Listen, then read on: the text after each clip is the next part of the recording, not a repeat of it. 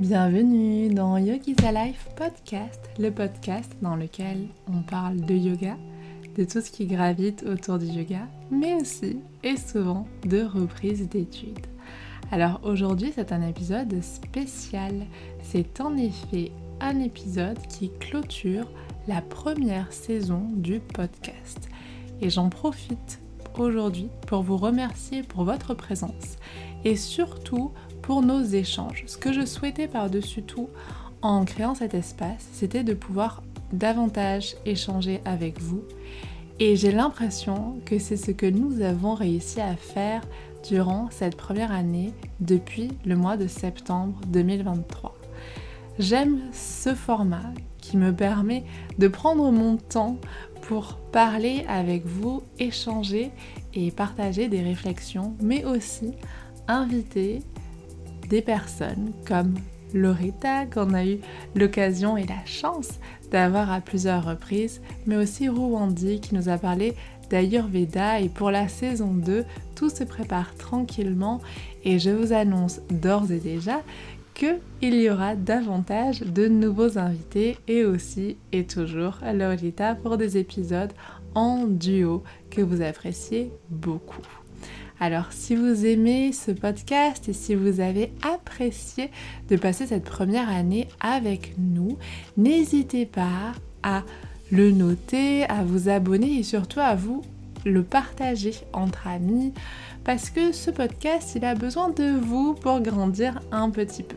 En tout cas, c'est toujours un honneur pour moi de me poser avec vous et de vous partager finalement ces expériences de vie ces expériences en lien avec le yoga, mais parfois pas toujours. Et aujourd'hui, justement, j'avais envie de vous partager un passage des commentaires des Yoga Sutras par Swami Satchidananda qui m'a particulièrement marqué. C'est en préparant les programmes d'été de l'espace de pratique Les Yogis d'Isa que j'ai découvert, que j'ai redécouvert plutôt ce passage. Swami Satchitananda nous dit que la vie entière est un livre ouvert, presque un texte sacré. Il faut le lire et il faut apprendre lors des activités quotidiennes comme jardiner, cuisiner, parler. Parce que si nous n'apprenons pas de nos activités quotidiennes, comment pouvons-nous espérer comprendre des textes sacrés? Et je crois que ça résume à merveille les dix leçons que j'ai apprises pendant mes stages, mes cinq stages, deux leçons pour chaque stage et que je suis vraiment très honorée de partager avec vous aujourd'hui. La première leçon, je l'ai apprise en gériatrie, c'était mon premier stage et j'ai appris durant ce stage que nous ne changions pas vraiment tout au long de notre vie et que finalement ce qu'il reste à la fin, c'est peut-être notre essence. Je vous partage cela parce que je me suis rendu compte que les personnes que je trouvais les plus joyeuses, les plus positives, parfois aussi celles qui osaient énormément de choses, qui n'avaient pas leur langue dans leur poche, étaient des personnes qui, quand elles me racontaient un petit peu leur parcours de vie, ont toujours été des esprits libres, et je me suis rendu compte que si nous voulions espérer être nous aussi des esprits libres, la vie n'allait pas forcément nous encourager à l'être. C'était à nous de choisir cette voie-là, c'était à nous d'oser peut-être changer. Et je pense que depuis ce stage, moi qui admire les personnes très positives, très joyeuses, très solaires, j'essaie de davantage sourire, j'essaie de davantage être positive, pas être dans non plus la naïveté, mais de trouver le juste milieu pour justement essayer d'apprécier la vie et d'apprécier tout ce qu'elle nous apporte. Car je sais que si je ne choisis pas de changer cela, de changer parfois mes moments un petit peu euh, de négativité ou de ronchonnement, la vie ne me fera pas changer. C'est à moi de décider de changer et pour qu'à la fin, ce qu'il reste, c'est finalement l'essence que j'ai choisi peut-être de me créer. Et ça a été très intéressant aussi de me rendre compte que la fin de vie, que j'imaginais, que j'anticipais avec beaucoup d'angoisse, en imaginant que ça allait être très triste, que j'allais beaucoup pleurer durant ce mois de stage, au final, j'ai beaucoup eu de moments très joyeux, j'ai beaucoup eu des échanges très profonds avec des personnes et aussi des échanges beaucoup plus légers. Mais une chose est sûre, j'ai compris que vieillir était une chance. Et ça, je crois que c'est une très belle leçon de vie pour davantage apprécier chaque jour qui se lève. Se dire que nous avons de la chance de nous lever. Et je remercie beaucoup tous les patients qui ont pu me partager leur bonne humeur et leur joie de vivre et surtout ce que je trouvais intéressant c'est que il y avait aussi un petit peu plus de lâcher prise, c'est-à-dire que le regard des autres, ce n'était plus une préoccupation pour eux. Et hum, ils osaient davantage, ils étaient parfois, comme je vous l'ai dit, vraiment sans langue de bois, et je trouve ça ô combien rafraîchissant. La seconde leçon que j'ai apprise durant ce stage a été en lien avec les couples. Et j'ai peut-être découvert le secret des couples qui durent, en tout cas j'ai découvert que pour qu'un couple dure, le ciment est peut-être le respect. Et je vous parle de ça parce que j'ai l'exemple, un exemple très vibrant d'un couple que j'ai en tête. Le monsieur était hospitalisé, il a la maladie de Parkinson. Et sa compagne, sa femme, venait lui rendre visite toutes les après-midi. C'était un monsieur qui faisait vraiment très attention à son apparence, ou en tout cas les soignantes faisaient en sorte que ce monsieur soit toujours très propre sur lui, très bien apprêté. Il avait toujours, je me souviens, un petit foulard autour du cou. Et sa femme également était très élégante, mais pas tant dans ses habits, surtout dans sa manière d'être et son sourire. Je me souviendrai toujours de cette femme qui, quand elle arrivait, alors qu'elle était juste là en tant qu'aidante pour son mari, elle était toujours à l'affût de pouvoir donner un coup de main, que ce soit aux soignantes, que ce soit aux résidents. Et bien que ce n'était pas son rôle, on sentait vraiment qu'elle avait euh, le cœur sur la main. Je pense qu'il y a des personnes comme ça et elle en faisait partie. Et leur relation à eux était pleine de respect, pleine de dignité aussi. Mais pour moi, la dignité va de pair avec le respect. Chaque matin, quand nous allions chercher le monsieur pour aller dans l'atelier d'ergothérapie, il s'inquiétait de ne pas être rentré à temps pour la visite de sa femme et nous, devions le rassurer, mais c'était normal, pour lui indiquer qu'il serait vraiment rentré à temps, que sa femme allait venir juste après le midi. Et sa femme venait tous les jours. Et un jour, sans le vouloir, sans faire exprès, j'ai surpris un de leurs moments passés à deux. C'était au mois de février, mais dans le sud, il y avait ce doux soleil qui revenait et qui commençait timidement à nous réchauffer. Et sa femme avait amené son mari dehors et alors qu'elle lui remontait un petit peu le col de sa doudoune, elle lui racontait tout ce qui se passait un petit peu dans sa vie. Et j'ai vu dans ce moment-là, au-delà de l'amour, au-delà de la tendresse, au-delà du soin, un respect pour maintenir cette dignité. Et c'était très très très émouvant de voir ça et je suis devant eux, je les ai salués et je me souviendrai toujours de son sourire qui était un, sourire tellement sincère, tellement positif alors que il y avait beaucoup de raisons pour qu'elle soit triste et malgré tout elle arrivait à trouver du bonheur peut-être dans des moments simples mais dans des moments tellement importants. Et je crois que ce type de relation que j'ai pu observer durant ce stage m'a fait prendre conscience que le couple, que les relations durent, surtout, je pense, quand il y a beaucoup de respect et même parfois un respect face à des choix qu'on ne comprend pas forcément, mais respecter la personne dans son intégrité et dans tout ce qu'elle est.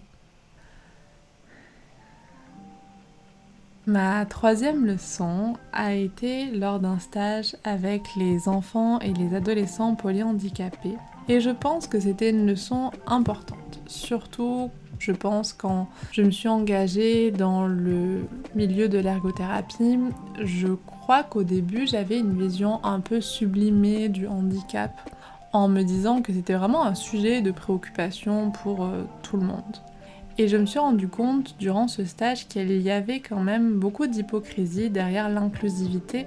C'est vrai que l'inclusivité est de plus en plus mise à l'honneur, on en parle énormément, mais qu'est-ce que l'inclusivité? Et est-ce que l'inclusivité est vraiment pour tous les handicaps? Et je me souviendrai toujours de cette maman qui nous partageait le fait que son enfant, qui du coup était polyhandicapé, quand elle l'amenait faire les courses, il était victime, je vais employer ce terme, de tellement de regards, de tellement de, chuchotements, que pour elle, c'était pas un sujet. Elle allait continuer à l'amener partout avec elle. Peut-être que lui ne s'en rendait pas compte, ça nous ne pouvons pas savoir, cet enfant ne parlait pas. Mais s'il avait autant de regards sur lui, c'est peut-être parce que le monde n'est pas assez habitué à finalement voir le handicap. Là, on parle d'un handicap visible, mais c'est exactement la même chose avec le handicap invisible et j'ai énormément d'anecdotes sur ce sujet, des choses qui parfois sont assez révoltantes. Et je me suis rendu compte que c'était très très important de parler de handicap et aussi de montrer que finalement ce qu'on mais derrière l'inclusivité, ce n'est pas vraiment de l'inclusivité. Et parfois, je pense que c'est aussi une façon pour se donner bonne conscience. Je ne suis pas sûre que ce soit une mauvaise chose en soi, mais je ne suis pas sûre que ce soit ça qui fasse avancer vraiment les choses. Mais cette leçon-là, comprendre que tout n'était pas si simple, comprendre que tout n'était pas si rose, c'est important. C'est important, je pense, d'être réaliste. C'est qu'en étant réaliste qu'on arrive à mettre en place certaines actions et peut-être parfois des actions plus pertinentes. Et la seconde leçon que j'ai retenue de son stage, donc ma quatrième leçon de vie, a été l'importance de revenir à une joie pure. Et pour vous parler de cette leçon, je vais partager avec vous une expérience dont j'ai été témoin. Il y avait un petit garçon qui, pendant le temps calme, était mis devant un ordinateur sur lequel les filles avaient installé comme écran de veille une scène marine, avec des poissons, avec des bulles. Et l'enfant était tellement heureux de voir les petits poissons bouger, les bulles. Je me souviens encore de son rire et de son sourire face à cette petite scène. C'était pour moi l'expérience même de la pureté de la joie. Et j'ai décidé d'essayer d'appliquer cette leçon que ce petit garçon m'a apprise en la prochaine fois que je suis allée me baigner, essayer d'observer les poissons avec le même regard que lui. Je ne suis pas sûre que j'y suis toujours arrivée, mais une chose est sûre, après cette expérience, je n'ai plus réussi à regarder les choses triviales de la vie avec le même regard parce que très souvent je me rappelais de son rire, je me rappelais de son sourire face à ces choses si anodines. Et je me souviens que juste avant que j'aille en stage, j'avais eu une discussion avec Claire, une élève de yoga, qui m'avait parlé qu'elle aussi avait eu une expérience dans un établissement similaire. Et alors que je lui partageais mes craintes face au fait de ne pas savoir forcément comment agir peut-être avec ses enfants, ne pas savoir si j'allais être compétente. Elle m'avait beaucoup rassurée et elle m'avait surtout dit que finalement c'était eux qui allaient m'apprendre énormément. Et je peux dire aujourd'hui qu'en effet, ils m'ont appris énormément, ils m'ont appris bien plus que ce que jamais j'aurais pu imaginer. La cinquième leçon que j'ai apprise a été que ce qu'on pense être bon pour les autres n'est pas forcément bon pour eux. C'est quelque chose que je pensais savoir, que je pensais comprendre, mais en étant confrontée à des situations très difficiles, parfois même insolubles, c'était parfois très compliqué de rester neutre et de ne pas vouloir interférer. C'est-à-dire que parfois, j'ai pu penser que telle personne allait aller mieux si elle pouvait déménager, si elle acceptait tel traitement. Mais en y réfléchissant, je ne connais pas assez la vie de ces personnes, je ne sais pas ce que c'est d'être à l'intérieur de cette vie. Et c'est très important, tant par rapport à l'ergothérapie que aux profs de yoga, de comprendre que la personne qu'on a en face de nous, que ce soit un patient, que ce soit un élève, est l'expert de sa vie. C'est quelque chose qui parfois peut prêter à confusion parce que quand on a ce statut de thérapeute ou d'accompagnant en, yoga par exemple, je pense que les personnes attendent de nous que nous leur donnions des conseils. Les conseils peuvent être donnés, mais les conseils ne restent que des conseils de notre point de vue. C'est-à-dire que la personne doit savoir, doit arriver à se les approprier et la personne doit être mise dans une situation où elle comprend qu'elle est l'experte elle comprend qu'elle a autant de poids finalement dans la prise de décision que nous. Et c'est une manière, je pense aussi parfois de rééquilibrer certaines réactions face à certains conseils qu'on peut prodiguer et de voir que la personne en face ne les prend pas. Peut-être que tout simplement ce conseil n'était pas le bon ou en tout cas n'était pas le plus adapté à la personne, ou peut-être que même si ce conseil est bon, le timing, le moment où le conseil arrive, n'est pas le plus adapté. Et hum, c'est quelque chose qui, je pense, est extrêmement important à garder en tête. Ce qu'on pense être bon pour nous n'est pas forcément ce qui est bon pour eux. Et cela nous mène à la sixième leçon, une leçon qui en découle un petit peu, qui est de savoir accepter d'être impuissant, d'être impuissante. Parfois, il y a des situations que nous ne pouvons pas changer. Et cela fait écho au philosophe Épictète qui dit qu'il y a des choses qui dépendent de nous et des choses qui ne dépendent pas de nous. Et sur ces choses qui ne dépendent pas de nous, la seule et unique action que nous pouvons mettre en place est de lâcher prise, tout simplement. Et pour autant, qu'est-ce que ça peut être compliqué parfois de lâcher prise. Cela implique une perte de contrôle et cela implique aussi de ne pas parfois remplir son rôle. Je pense que le syndrome du sauveur est, en tout cas chez moi, très présent, parfois trop présent. J'en suis consciente. Je pense que c'est une bonne chose d'être conscient de certaines choses. Mais une fois que ce syndrome est là, il y a parfois cette envie de vouloir toujours agir, de vouloir toujours tout solutionner, alors que parfois la seule solution c'est de ne rien faire. Et pour chaque stage, nous avons des analyses réflexives de la pratique professionnelle à faire. C'est vraiment un exercice que je trouve exceptionnel et que je conseillerais à tout le monde, très sincèrement.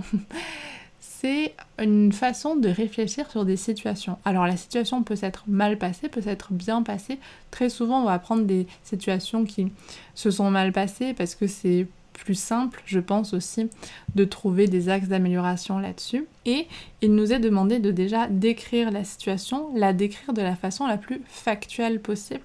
Déjà en soi, je trouve que c'est un exercice extrêmement intéressant. Une fois que cette situation est décrite factuellement, nous allons expliquer nos questionnements, nos difficultés, nos réactions. Et une fois que tout a été déroulé, nous établissons une liste de propositions d'axes d'amélioration. Alors, au début, c'est vraiment relativement simple et au plus nous avançons dans les études, au plus ce qui va nous être demandé, c'est du coup d'étayer parfois certains axes de proposition, par exemple, avec des études, avec des références scientifiques. Et je ne peux pas vous dire combien, mais il me semble que j'ai dû en faire deux par rapport à tous mes stages, deux, analyses réflexives sur le fait d'accepter son impuissance. Et très souvent, du coup, c'était des axes d'amélioration différents, des questionnements différents, des difficultés différentes auxquelles j'étais confrontée, mais toujours j'en revenais au fait que parfois la meilleure chose à faire est de ne rien faire. Mais encore une fois, c'est, je trouve, quelque chose de relativement compliqué. Pour ma septième leçon de vie, c'est au-delà d'une leçon, c'est plus une ligne de conduite que j'ai envie d'avoir, ou en tout cas que j'ai compris c'était bien d'avoir, en tout cas pour moi, c'est de prendre ses responsabilités. Et hum, ce n'est pas pour rien que quand je vous avais partagé avec euh, Laura nos intentions de l'année 2023 pour les personnes qui font partie du programme Yoga Ma Création que nous avons co-créé avec Laura, j'avais partagé le fait que pour moi, mon intention de 2023 était prendre mes responsabilités et c'était en lien direct avec mon dernier stage de 2022 qui s'était passé en respiration et dans lequel j'ai compris l'importance de prendre ses responsabilités aussi professionnellement. Ce stage a marqué une sorte de tournant, c'est-à-dire que j'ai mis du temps à vraiment m'immerger complètement dans l'ergothérapie. C'est-à-dire que immédiatement, j'ai senti que c'est un domaine qui m'intéresse énormément, dans lequel j'ai vraiment envie de m'investir, d'approfondir, d'être compétente, de comprendre ce que je fais, d'apprendre. Et en même temps, j'ai mon activité de yoga que j'adore et je ne savais pas comment j'allais articuler les deux. Et peut-être que j'ai même pu penser en première année que finalement ces études en ergothérapie allaient simplement me servir comme de, base de données pour le yoga, que limite je n'allais pas exercer en tant qu'ergothérapeute. Et au fur et à mesure de mes deux premières années, bah, je me suis rendu compte que déjà mes stages me plaisaient énormément, que la matière m'intéressait beaucoup, que ça me tenait très très à cœur, donc que ça se passait plutôt bien à l'école, mais surtout en stage, parce que c'est une chose de réussir à l'école, mais pour moi, c'en est une autre d'être un, professionnel compétent. Et ce stage-là, donc c'était mon premier stage de troisième année, m'a fait prendre conscience que c'était un domaine dans lequel j'avais vraiment envie de m'impliquer. Et si j'avais vraiment envie de m'impliquer, j'avais certaines responsabilités en termes d'attitude professionnelle, en termes de posture aussi, d'assumer, d'affirmer également certaines choses. C'est-à-dire que c'est très bien d'être humble, et je vous en parlerai à la fin, mais il y a une différence entre être humble et être arrogant. Et quand nous avons des compétences, c'est important que nous puissions nous assumer finalement nos compétences et les mettre en valeur quand nous devons les mettre en valeur. Et par rapport au métier d'ergothérapeute qui n'est pas encore extrêmement euh, démocratisé, popularisé, c'est-à-dire qu'il y a beaucoup de personnes encore qui ne savent pas ce qu'est le métier d'ergothérapeute, je pense que la responsabilité est encore plus importante. C'est-à-dire que nous pouvons, en proposant finalement une certaine attitude professionnelle, une certaine rigueur, une certaine ouverture également, montrer tout ce que l'ergothérapie comporte et de cette façon la promouvoir de façon plutôt douce, simplement en s'intégrant dans une équipe professionnelle, en assumant ses responsabilités. Et c'est quelque chose que j'ai trouvé nécessaire d'apprendre à ce moment-là et de comprendre surtout à ce moment-là et d'essayer d'assumer un peu plus bah, ce que je savais et d'essayer de d'être un peu plus professionnel également. Durant ce même stage, j'ai appris une autre leçon qui a été les bienfaits de revenir à la simplicité. Alors si vous écoutez ce podcast ou si vous suivez mes vidéos YouTube ou mon travail depuis plusieurs années, vous savez que la simplicité est un sujet qui me tient énormément à cœur. Et pour autant, c'était très important pour moi de revenir à ce principe de base et notamment concernant la respiration d'avoir été confronté à des patients qui ont des pathologies respiratoires, qui ont des difficultés dans leur vie quotidienne par rapport à cette respiration, m'a fait prendre conscience que la respiration était totalement sous-estimée, et notamment en yoga. C'est-à-dire que nous allons avoir parfois des pratiques de pranayama qui sont pas forcément extrêmes, mais qui sont relativement intenses et relativement complexes alors que la simple conscience de la respiration n'est pas toujours intégrée. Et c'est ça, c'est grâce à ce stage que j'ai eu envie de vous créer, notamment sur l'espace abonné, les pranayama dans les postures. Et j'aime beaucoup le fait que vous appréciez particulièrement ces pratiques qui sont à la fois extrêmement simples, extrêmement je trouve précises pour affiner les sensations de la respiration. Et je suis très reconnaissante d'avoir vécu ce stage, d'avoir pris conscience de tout ce que la respiration pouvait représenter et de proposer finalement dans une pratique de yoga des exercices respiratoires simples, accessibles et pour autant extrêmement profonds et efficaces. Et c'est ça que je trouve intéressant, c'est-à-dire que la simplicité, ce n'est pas juste pour les débutants ou la base, la simple, c'est difficile d'être simple. Je ne sais plus qui dit ça, mais je trouve que c'est extrêmement vrai. C'est tellement difficile d'être simple. Nous arrivons désormais à la neuvième leçon. Une leçon un peu dure, je dois l'avouer, en éveil de commun.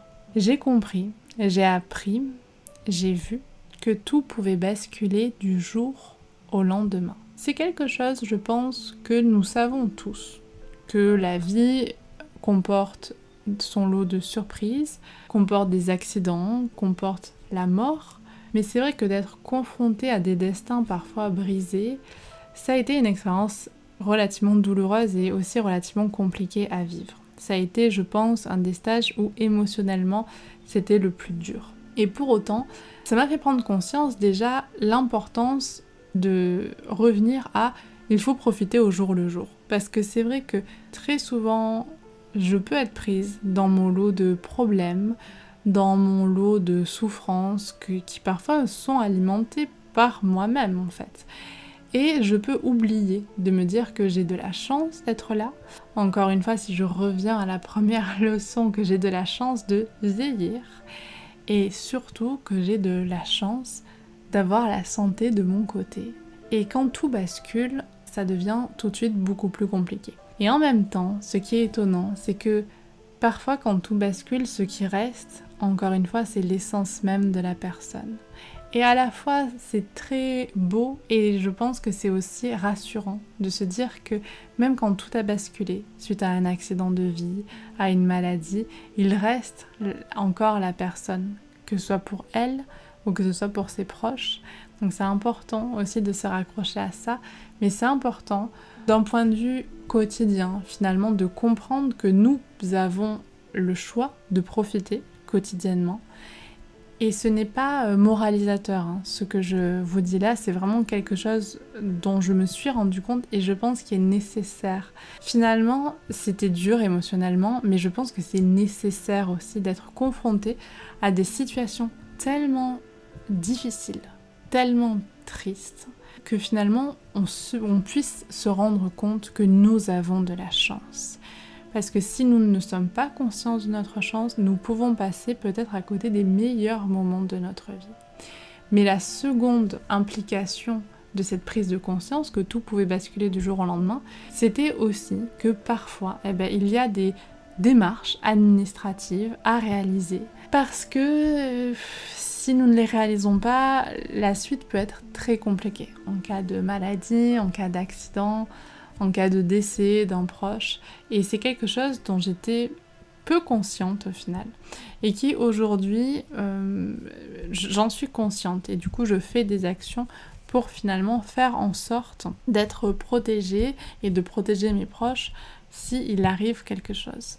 C'est souvent des démarches qu'on n'a pas envie de faire, démarches aussi que je repoussais, mais au final, c'est des démarches qui sont importantes car quand tout se complique, tout peut devenir une vraie épreuve. Et c'est pas. Je pense que c'est nécessaire de comprendre cela pour pouvoir ensuite pouvoir faire les bons choix.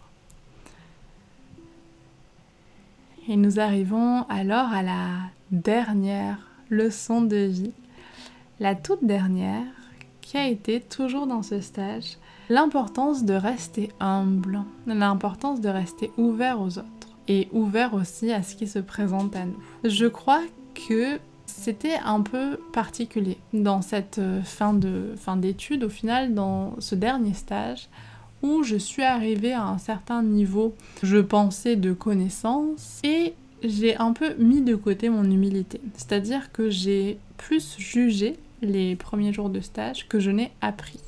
Et au fur et à mesure je me suis dit que je ne pouvais pas rester comme ça. Sinon j'allais tombée dans une spirale négative et hum, je ne voulais pas finir ce dernier stage là-dessus, surtout que euh, j'avais en face de moi des patients, j'avais en face de moi des collègues, j'avais en face de moi des, professionnels avec qui j'avais envie d'interagir, avec qui j'avais envie d'apprendre. Et en changeant mon état d'esprit, je me suis rendu compte que si j'avais jugé, c'était simplement parce que je manquais d'humilité et de recul aussi. Et que parfois, je pense que j'ai jugé avant même d'essayer de comprendre pourquoi certains choix étaient faits. Et hum, je pense que maintenant, si je dois l'appliquer dans ma vie quotidienne, cette leçon, j'essaierai au moment où je juge quelque chose, parce que le jugement souvent arrive de façon inévitable, hein, me dire, ok, peut-être poser des questions d'abord, essayer de comprendre pourquoi la personne a fait tel choix et pas un autre. Et finalement, en posant des questions, en étant curieuse, en m'intéressant, je me rendrai peut-être compte que ce jugement n'avait pas lieu d'être, ou en tout cas pouvait être nuancé, ou pouvait être aussi perçu de façon différente. Je pense que face à une même situation, une même expérience, il y a différentes façons de l'envisager.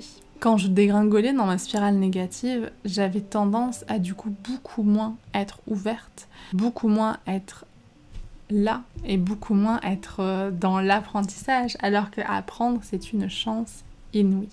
Et c'était une piqûre de rappel que je suis très heureuse d'avoir eu, de comprendre l'importance de rester humble. Eh bien, je crois que nous arrivons à la fin de ces dix leçons que j'ai apprises durant mes stages. Et même si certaines, j'avais pu les lire, j'avais pu les entendre aussi dans des livres, dans des conférences, je crois que rien ne vaut l'expérience. Et rien ne vaut le fait de vivre certaines situations, d'observer certaines euh, situations pour pleinement les intégrer, pleinement les ressentir et aussi savoir les comprendre. Je pense que ces dix leçons, je vais les noter dans un carnet, donc je les ai déjà notées euh, sur un fichier pour, préparer le podcast, mais je vais les noter ailleurs parce que je pense que c'est des leçons que je pourrais oublier malheureusement avec le temps. Et que des bonnes piqûres de rappel de temps en temps peuvent permettre d'envisager la vie de façon un peu plus ouverte, de façon un peu plus joyeuse, de façon un peu plus positive et de comprendre aussi l'importance de prendre ses responsabilités. Je pense que toutes ces leçons au final étaient nécessaires aussi, tant par rapport à ce choix d'avoir repris ses études et ce que ça implique qu'est-ce qu'implique ce métier qu'il y a derrière, mais aussi c'était important pour moi personnellement. Alors merci pour votre écoute. Je suis ravie de vous avoir partagé ces leçons de vie comme dernier épisode de cette saison 1 du podcast. Merci d'être là. Merci d'échanger avec moi et de vous ouvrir parfois avec beaucoup de vulnérabilité. Je suis très reconnaissante d'avoir lancé ce podcast durant cette troisième année.